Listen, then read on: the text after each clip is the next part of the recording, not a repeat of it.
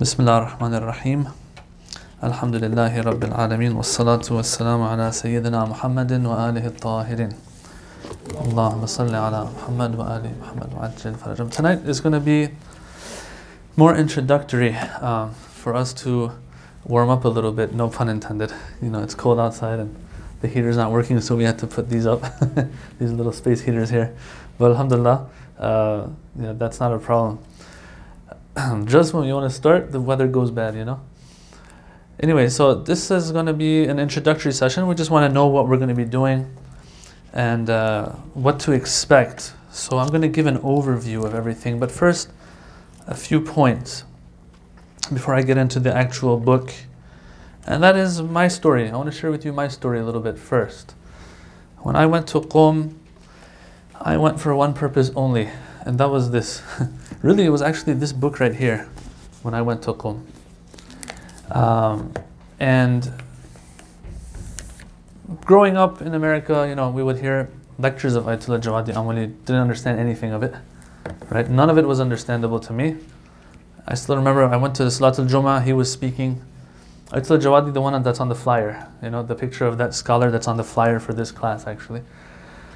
And so I went to Jummah, and he was the Imam of the Jummah, and he was speaking, and I had just gone to Iran. I mean, my Farsi wasn't anything great.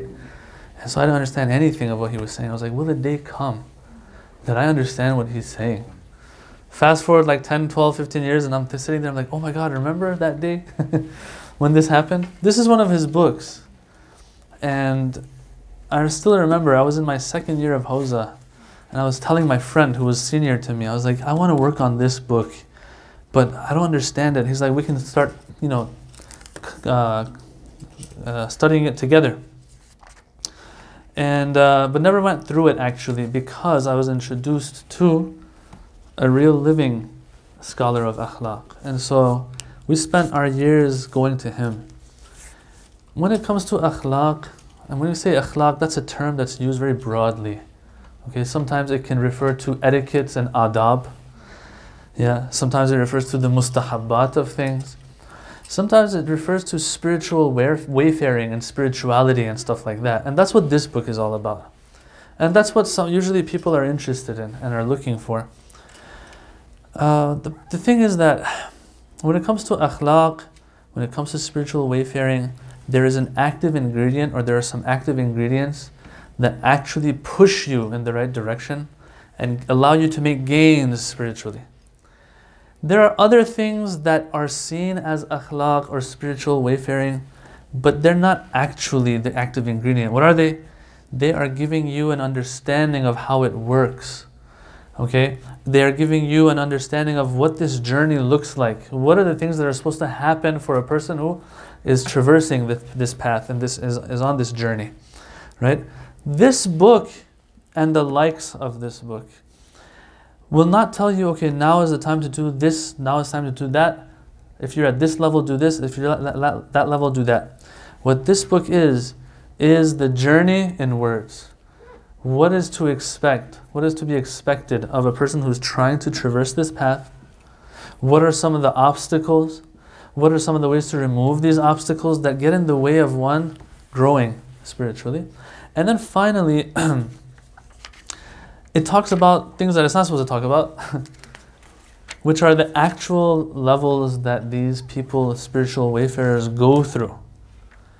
What they experience, not what they see, no, what they feel as their faith, as their iman is strengthened more and more. Okay? These things sometimes it might be better not to share it with people. Do you know why? Because it's like that kid who watches uh, a motivational workout video sees people that are like 15 years into body uh, building and training and they want to be like that person and they will go overboard to get to that sooner. It takes a long time it takes a lifetime. Now spiritual growth versus physical growth is much harder and and, and that's why i'm not a very spiritual person myself. So we're going to be reading this together. The, the good thing about it is that it gives us an overview of how things kind of look on this path of spiritual growth right and so tonight, I want to share with you what is in this book. Just through, just go through the table of context, which is which is like 400 pages actually. This itself is going to take a while, But before that, let me just make sure that there's anything I missed. Yes. One more thing is that uh, not everything will apply to us that's in this book as well. We have to understand. And that's why I will begin with the formula for spiritual growth. I will begin with that. If a person is not living up to that formula, this is going to be kind of a waste of time. Yes? It's not going to help. It'll give you a good feeling, it'll give you a spiritual high, let's call it. But it's not going to do the work. There are people who will know these things. There will be people who will ask you questions or ask me questions about things I haven't even heard of before. But that person might not be very high because spiritually. Why? Because the formula is not being adhered to. The formula is very, very clear. And I wish I had brought the books with me. I didn't. Books of letters of scholars to people who had asked them questions about spiritual growth. When you look at those letters, in those letters you will find that the, the one thing that is common in all of them or even if it's not mentioned in those letters, but it's a given. It's, it's seen as something that's, of course, it's a given. Everyone knows this much. Is the matter of taqwa in the sense of the wajib and haram. If someone wants to spiritually grow, the wajib and haram are the what are the glue that allow other things to stick to this person and work and do what they need to do. Or else wajib haram is not taken care of, none of this is going to work. None of this is going to help. That's number one. In addition to that, once wajib and haram is taken care of, yes, once wajib and haram is taken care of, a person is confident now that they've reached that point where no more sinning is taking place deliberately. Sometimes it'll happen, yes, we'll make mistakes, we're not ma'soom, they get back up on their feet, but a an active effort is being made to make sure that everything is in accordance with the sharia and the law of God. Once that's taken care of, then these ulama that have gone this path will tell you there are certain mustahabbat also that you add to that list of things, one after another. And it gets pretty hard. It gets pretty hard. Sometimes you get this feeling that, and you won't find this part in books, by the way. Too, not too many books out there that will talk about the practical side of things. But sometimes you get this feeling that these, these greats, they want to make you understand that no matter how much you do, it's not enough, and you kind of lose hope in your own actions. And you develop this more, let's call it reliance on God that He takes your hand. Sometimes along the way, we will get this feeling that it is my ibadah, it's my worship that's going to get me somewhere. That itself is shirk. We'll talk about that. It talks about it in the book as well.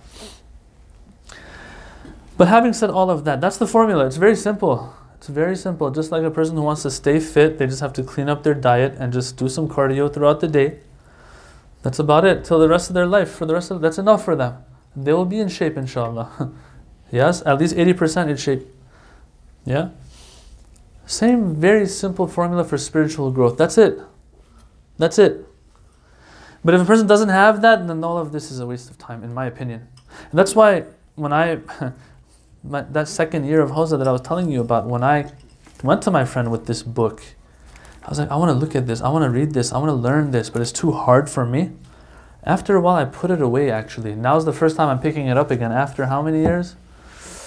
Three, two, five, about 17, 18 years, I'm picking this book up again. Uh, I'll explain what the book is. No, no, it's not in English, or else you wouldn't be here. No, but the, the, the back page is in English. Oh yeah, yeah, that's what we do in Iran. We put the back in English, so everyone thinks that there's an English part. No, no, no, it's just the, just the back cover. no, this one doesn't have it. So this book is one book of a series of books. Uh, this is number eleven. Um, of Ayatollah Jawadi Amuli. This is a thematic tafsir series he has. Tafsir sometimes is uh, in uh, it's a tafsir sometimes goes according to verses of the Quran and surahs.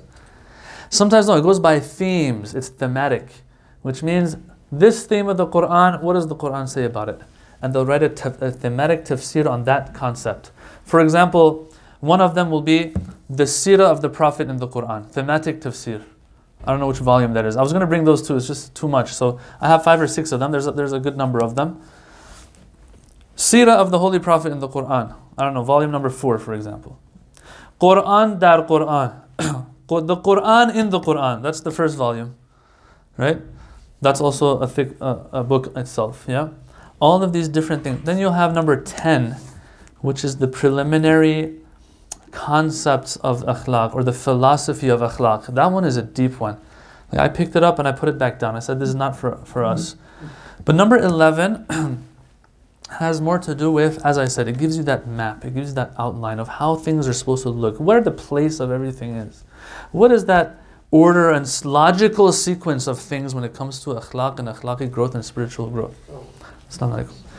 Yeah, so this is uh, Ayatul Jawadi's thematic tafsir series. Number 11 is this one that we're covering, Marahila Akhlaq, the Quran. And once again, we have two things here, two terms here, Marahil, Akhlaq, which I explained both. Akhlaq has different is used in different ways. Here, when you look through the book, he doesn't use the word akhlaq as much as the word Sayru Suluk. Yes? Sayru Suluk is a word that's used a lot in Farsi for spiritual wayfaring. It means spiritual wayfaring. So akhlaq, when he says here marahila akhlaq, the the marahil, marahil is the plural of marhala, which means uh, is that Urdu too? Stage. Yeah, stage, right? Stages of really it's spiritual wayfaring, I would call it. So akhlaq here, you can tell he's using it in the narrower sense of the term, which is spiritual wayfaring, because he keeps repeating that word in his in the different chapters here. He's also written this book based on another book's sequence. Uh, the, the the great uh, Khaja Nasiruddin at-Tusi, he has a book on spiritual wayfaring. He has written this book based on that, on that book. That book is called. Syrian ethics. Oh wow, really? This in English? Yeah. Oh, interesting. Yeah, Awsaf al Ashraf it's called. So they've kind of tran they haven't translated it, But that's but that's what it is. Probably the same book. yeah, attributes of the noble. Uh, Yeah, Asra, Awsaf al Ashraf, attributes of the noble ones. Yeah. So what was it? That was Nasirian ethics, huh? So they're Yeah, attributing to Nasir. yeah, there's a book called Nasirian Ethics, Mm. but this one, the exact translation is attributes, Attributes of the noble. That's a different noble book. ones. Oh, there's another book too that's been translated to English. Yes. Oh wow, okay, I didn't know that. Yeah, so he's based it on this, but he has critique of that book as well and the sequence that is there. So he's imp- he's incorporated all of that into this volume of his work. Okay, so I'm gonna go through this, and we're gonna spend our time tonight uh, going through what to expect from A to Z. Hopefully, we have enough time to go through all of it. As I said, I want well tonight might go a little over, but we're gonna try to keep it between 30 to 40 minutes. So people have because people have lives. someone has someone said people have lives and wives. so they, uh, uh, I said it's the same thing. My wife is my life, right? That's what we are told to say. So uh, people have lives to get to, so we don't want to take too much of your time. It's a close drive, so no one's going to come and say, "Oh, it was only 30 minutes, not worth it. We want three-hour program or something." No, no, it's close by. Just come, salam alaikum, hazrat, let's do let's do a couple pages, let's go. You know, that kind of thing. Just get a dose. I'm sorry for the ones who are coming from farther out. You're not going to get your drive's worth, but forgive me on that. All right. He has divided the book into three parts and sections. Section one is the uh, obstacles of, you see right here, he doesn't say akhlaq anymore. He says mawane nazari wa amaliya siru suluk. He is the mawane and the obstacles of uh, Suluk, spiritual wayfaring. So that's the first section. I'll go through the details later. Second section, the stages of removing the obstacles of spiritual wayfaring. And then number three, it's talking about the maqamat and those ele- the, the, the levels and the high ranks of the urafa and the stages of actual spiritual wayfaring where where it becomes you know it's just talk we'll go through it becomes talk people have to experience it. it it's not something that we can really talk about but they're sharing with us whatever they have so we thank them for that as well all right so let's go section number one he says he has six, seven, yes, seven chapters here. The first one being ghafla. Ghafla means what? Heedlessness and negligence. It's different than nisyan. Nisyan means forgetfulness, right? Sometimes you know something, you forget it. Sometimes you know something's very important, yet you still forget it. Yeah? That's one thing. Sometimes you don't even understand the importance of something. That's negligence. There's a difference between nisyan and ghafla. So ghafla, he says, cherke jan, it's the filth of the soul. If that is not taken care of, then then we're in big trouble. We're asleep. So he goes through different things regarding that for about 20, 30 pages. And the different levels of awakening as well.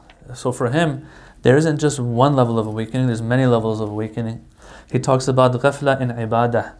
He talks about the, the, the, the solution to this. He talks about dhikr and how important dhikr is and so on, and some other things that I'm skipping right now. That's in the chapter on ghafla. Then he goes into the whispers, academic whispers, waswasaya ilmi. And there he talks about how certain knowledge can sometimes cause a problem for us.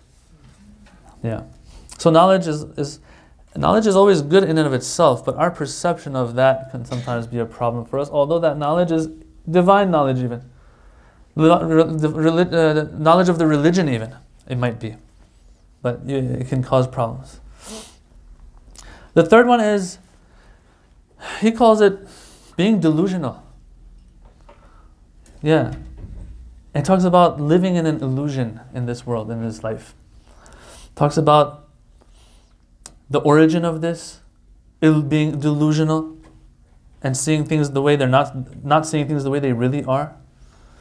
Talks about the results of this and what this entails and the problems it entails.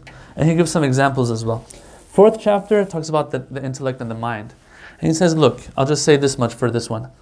Uh, I'm just saying all this so you guys know what to look forward to because I'm, I'm pretty excited. I want to see what he says about these things. I took a look at it. He says that the aql and the mind, sometimes at a certain level of a person, of a person's spiritual wayfaring, is aql. But once that person moves on to the next level of spiritual growth, that aql becomes iqal. Iqal is that thing they use to tie a camel's knees so it can't walk anymore.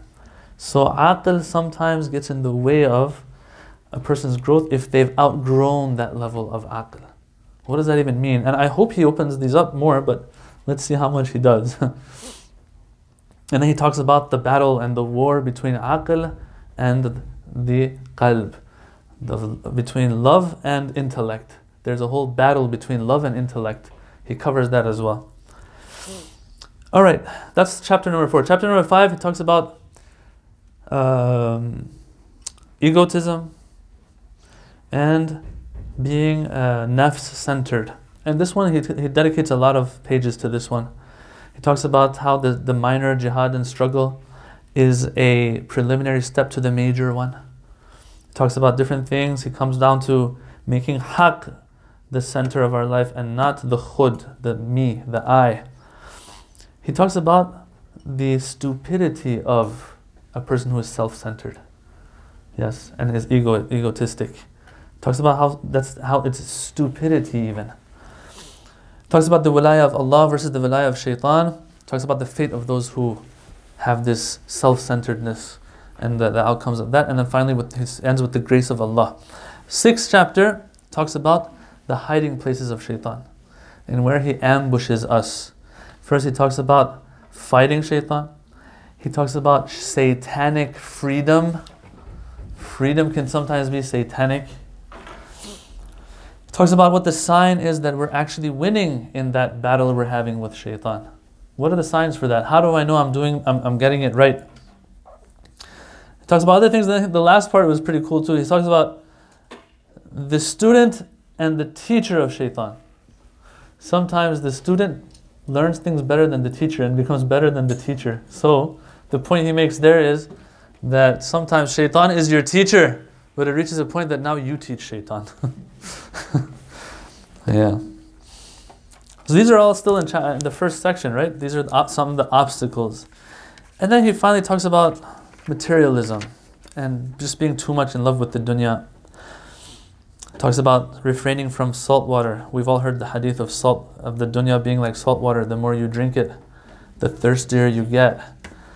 Yeah. And then he talks about the greatest obstacle of suluk and spiritual wayfaring, which is the dunya. And then he talks about developing angelic, let's call it, traits and being like the angels. And another birth for us, being born again. And a lot of other things. A lot of other things. Talks about the unknown teachers of man. Who are those teachers of ours that we don't even know there are teachers when it comes to spiritual wayfaring, apparently? All this under that final chapter of section 1. Okay, so that's section 1. Section number 2 talks about getting rid of some of the obstacles and um, being ready, I guess you can call it, for actual spiritual wayfaring. And it starts with what he says? It starts with Tawbah. So, first chapter is on Tawbah. But he has some terms here again that even I'm not too familiar with. And these are the parts that might not apply, these are things that might not apply to us sometimes because they're too hard. But just knowing them might help in some way or be motivational in, in one way or another. It talks about general, to, general tawbah and repentance. Then specific, khas, repentance. And then tawbah akhas, even more specific tawbah. So there's like three levels of tawbah. What are they? We'll have to see. How tawbah is a return to the Sirat mustaqim, quality and quantity of tawbah, and so on. Then he goes to number two, zuhd. Zuhd, what is the definition of zuhd? What is the sign of zuhd? We always hear this word. The levels of zuhd. This one is pretty interesting. I like this one. I actually read this one before and I liked it, the way he looks at it. Zuhd in zuhd. To have zuhd of zuhd. What does that mean? That's like an oxymoron. To have zuhd of zuhd. Yeah. The fruits of dusting the heart, he calls the, the next one. Sitting with those whose hearts are sick. Yeah, that's part of zuhd, to not sit with those whose hearts are sick. You know, not just detaching from some of the gl- glittery stuff here, but even the people sometimes we have to stay away from. And then refining the heart, he talks about as well. So that's chapter number two of section two. I'm reading all of this so you know what's coming. Yes? And so that if you feel like this is not for you, you don't have to necessarily wait to see what we, where we get to. These are the things that we'll be covering, inshallah. Number three, riyada. Riyada means to train. Yeah? It means to train yourself. Um, in, in Farsi, we call those uh, Hindu gurus, we call them murtaz. It comes from the same word riyaza, which means to train, you know. That vigorous training that you have is riyazat. In Arabic, riyada means sports. So you see, there's, they're all linked together. Okay. We can achieve those traits with, with riyada without being spiritual. I thought you were going to say we can achieve it with sports. I thought you were going to say. no, we'll see. We'll see what he's talking about there. He says this is one of those. He says this is not a. This is not even a thing that takes you up. These is getting. This is getting rid of obstacles. Yeah. So we're still not even there yet. Yeah.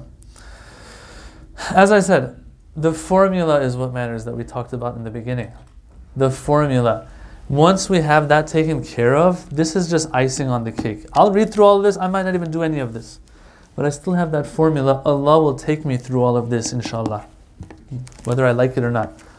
Right? We just want to get an idea. We want more motivation. We want, you know, we want to have a little boost once a week, you know, just talk a little bit of you know? Yeah, so and he talks about the role of practice when it comes to akhlaqi issues in our lives. How, how, what a role practice plays. Just because you didn't get it the first time doesn't mean you give up. No, practice, practice, practice makes perfect, inshallah. Chapter number four, muraqaba and muhasaba. And we've all heard this one. Muraqaba means to uh, be vigilant and to uh, be careful every step of the way. And muhasaba means to go over what we've done in the past and uh, and do some calculation, see what we did wrong, what we did right, how we can repeat the good, how we can get in the way of the bad, and so on. Talks about what the Quran says about that, and he says some other things too here. That's about yeah about ten pages for that. And then finally he talks about taqwa, and then taqwa is a different take on it than I than than other teachers that I've been that I've seen. He has a different take, but he says when in the beginning he says that I am going to give you the taqwa that Khaja Nasiruddin Tusi gives. Yeah, right there in the beginning of the chapter, he says, Muhaqqiq Tusi says this. And so he'll explain it the way he sees it. It's a different type of taqwa that we've usually, you've grown us accustomed to hearing about, which has to do with the wajib and haram of Allah and refraining from the haram and observing the wajibat.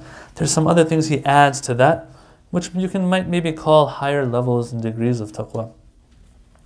So that's section number two. Section number two, getting us ready for section number three. I don't even know if we'll get this far before it's canceled, or before you stop coming, or I stop coming. yeah? But if we get here, after 200 and something pages. And I will skip some parts. Some parts I'll feel that, you know, are not too relevant. I will skip those parts. Number three, the part that I'm looking forward to the most. And maybe in another life that we have when we're doing this book again, we'll skip the first two sections. We'll just start with section number three, right? But in this life right now, apparently we're going to go through this one as well, these first two sections. The third section is the maqamat, is those ranks, is what these people actually go through and experience and feel. Now, is it they're going to see angels and things like that? No, no, no, it's other things. Yeah? First thing, he has an introduction where he talks about how, what does it even mean to grow spiritually? What kind of movement is this? He talks about how it's a vertical movement, but then he explains what vertical means. He says sometimes you're in this dunya, you might even move vertically from one destination to another. But in the grander scheme of things, it, from an irfani perspective, that vertical motion was, was actually a horizontal motion. Only vertical motion that you have in the world of irfan and akhlaq, the only vertical motion that you have is the one that philosophy talks about, which is you actually growing into something else. That is a vertical movement. Other than that, it's not vertical, it's all horizontal. That means you're not making any progress. Yeah? And then he talks about how this spiritual growth in different schools of thought might be different. From a theological perspective, akhlaqi growth means one thing. From a philosophical one, from an irfani one, it all has different meanings. And I'm thinking that he's going to probably share with us his understanding of what growth actually is. All right, but what are these levels? He says level number one is Iman. Iman, he explains that Iman, in my opinion, is not one of the first stages. It's preliminary. But then he explains. He says the only reason that we brought it though is because At-Tusi brought it in his book. So we'll explain it and everything, but in reality, it's not one of those stages. It actually st- starts with some other things. So he goes on. Number one is Iman. What does he talk about that? He talks about the tranquility of the heart and body of a mu'min. He talks about how Iman can sometimes be mixed with shirk. You can be mu'min, but you can be mushrik at the same time. You, I've talked about this before here and there. He talks about how shirk in reality is the root of all sins. Okay? Now, not that we, if I sin, that I believe in some idol. There's an explanation to that. Mushrikane akhlaqi, he also talks about. Akhlaqi mushriks. it's interesting. Never heard of that one before. I, you might hear like mushrik molana, but you never hear akhlaqi mushrik. all right, and then the, and how the mu'mineen are free of all shirk. He talks about all of these things. And then he talks about thubat or thabat, which means steadfastness. That's number two. Number three, niyyah, intention. Number four, sidq, truthfulness. Now, this doesn't mean don't lie, it means something else. We'll get to it. Inaba, number five. Inaba means disconnecting from all except for Allah. Number six, he talks about ikhlas and purification of, you know, the intention that we have, or more than that even. I haven't looked at this one. Talks about people who sit for 40 days and do something for 40 straight days.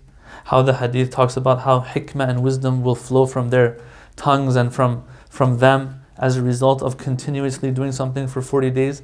We'll see if he points out or not if he believes that 40 itself itself has importance or not. Can it be 41 days? Is it 40 here just signifying, you know, repetition? What is it exactly? Let's see if he covers that.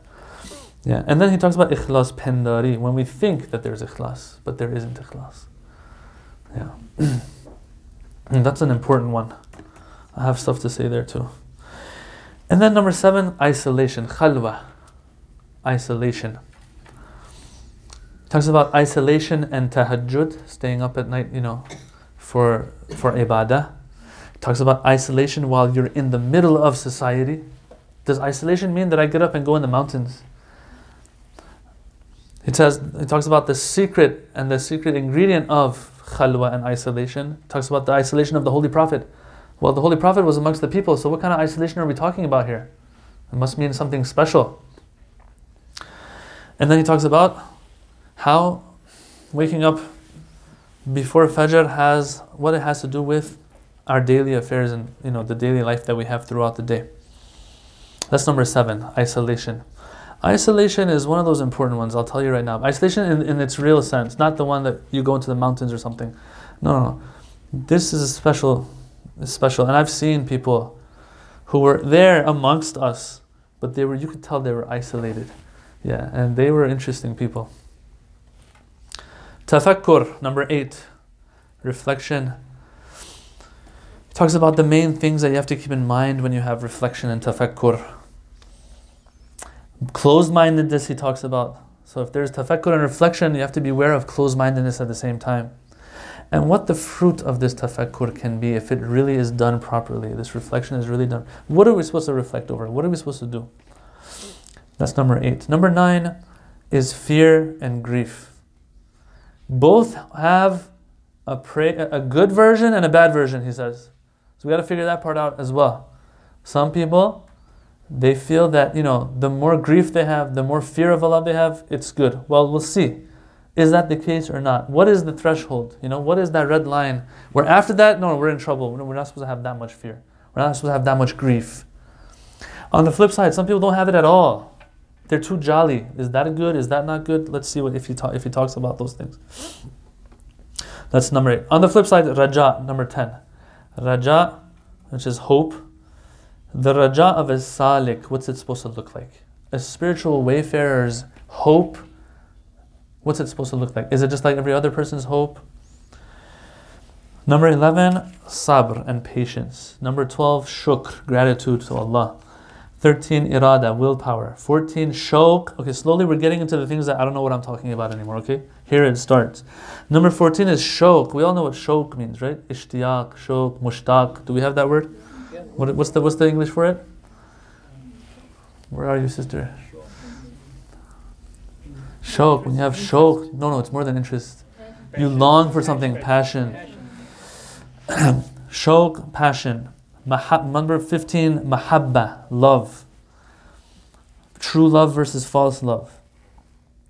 Having love to the other people who are creation of Allah, he discusses as well. You can't not have love towards them, even if they're bad people. And then be in love with Allah, he says. I, think he's going to probably say that. number 16, ma'rifah, the different levels of ma'rifah. The Quran inviting us to ma'rifah the Ma'sumin inviting us to Ma'rifah.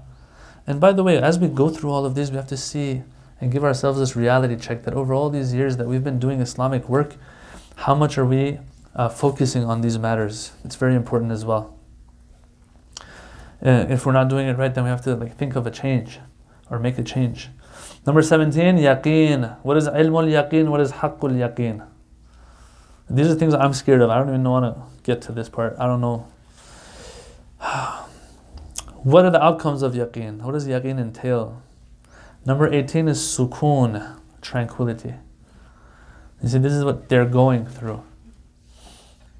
The different types and categories of sukoon.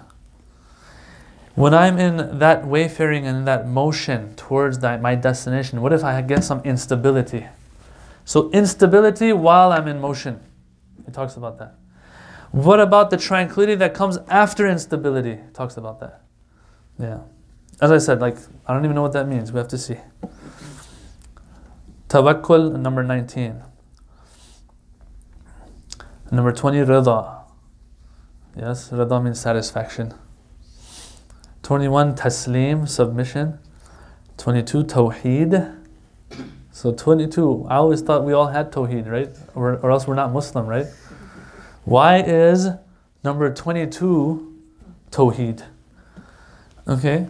Then okay, if that's number 22, then what then that's the highest, right? That's God and Tawheed and the oneness of God. there must be there must be nothing after that, right? He says no. 23 is ittihad. Okay. So Tawheed in Arabic is a verb that is, an infinitive of a verb that you do. When you tawheed, that means when you do tawheed of somebody, when, that means you are mm, you do you wahadahu, that means you make him one. Right? When I do something, what does that imply regarding somebody else? When I look at somebody as one and I see them as one, right? There's a me and there is a him. And I am making him one. That's a problem because there's a me still. So Tawheed is 22, but 23 is Ittihad. It's not me pointing to him, he's one. Now, Ittihad means oneness of two things. They're stuck together actually. Right? So I'm not pointing to him anymore. Right? But then that's the highest, right? No, no, no. Then you have 24, which is Wahda. Oneness. That means it's only him apparently. Not even me. Once these are things you gotta we have to get to. These can be experienced. I'm here. I'm sitting here talk, talking away, but I, I, and, and some and sometimes people get away with this. They talk about these things and people are like, oh my God, he must be very spiritual. No, I have no idea what I'm talking about. Okay, but these are these three levels: Tawheed, Ittihad, Wahda. It reaches a point where you, uh, he says, Maqam Fana. That's, huh, look at that. That's the last one on the list. The yeah, so he you know what you're talking about, huh? yes, maqam. Yeah. So under wahda, apparently another term for that is fana. Yeah, which is self annihilation. Not that you go up say Allahu Akbar. No, none of that. What is meant here is that you have kind of you're there, but you're not there anymore. You have dissolved in Allah's existence, as if just like how you know when you when you dissolve sugar into tea, the sugar is there, but it's not there as if. Something like that. Something like that. I don't know how much he's going to talk about these. I think he's going to keep it very, yeah, it doesn't look like he spends too much talking about them. But these are the maqamat of the arifin according to uh, Muhaqqiq at-Tusi's uh, categorization um, and the sequence that he has and that Ayatollah Jawadi has followed. As I said, he has some critiques to this, but all in all, he wouldn't have gone by it if he doesn't accept it himself. So we're going to go through all of these, inshallah, starting next week. As I said, and I'm ending now. Uh, first of all, we start. I'm going to try my best to start on the dot. Today we started 7:30 on the dot. Um, and what time is it now? 8:07. So we've been going on for 37 minutes. We've been going on for 37 minutes. So like as I said, between 30 to 40 minutes, you know, we're going to sit together and just go over this. Um, the, the, the, the poster says it has five dates on it, the poster, right? For those of you who weren't here in the beginning, these will just be continuously going weekly, every week. Because it's on a Tuesday night. Usually there's nothing going on anywhere on a Tuesday night, right? Except for Mizan Live before this. And so um, we can, it can be consistent, inshallah. That's, my, that's what I'm hoping for, that it can stay consistent. Um, so that's just up to winter break. After winter break, we'll put out the real, the actual flyer for, you know, weekly until whenever, until Yawm al Qiyamah. Inshallah, we'll go on until we can finish this or get as much we can out of it. Inshallah. Are there any questions before I end? Yes. What's this uh, khums course happening? I don't know. You have to tell us. I'm gonna end. Walhamdulillahi Rabbil Alameen. Let me tell him so.